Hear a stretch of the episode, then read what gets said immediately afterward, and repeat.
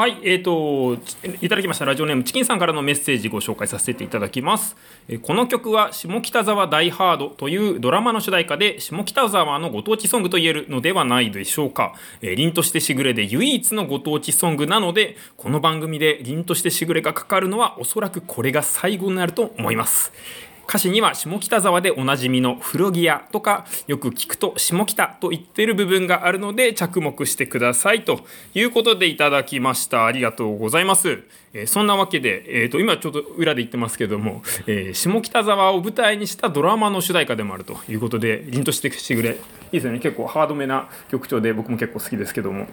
なんで今日はですね、まああのちょっと、えー邦楽ロックなんかを中心に下北沢の曲をお届けしていこうかなと、えー思っておりますので、まああのね、えーぜひ下北沢のサウンドになるのかどうか分かりますけど、街の風景とね、一緒に聴いてってください。えというわけで、残り最後ももうちょっと聴いていただきましょう。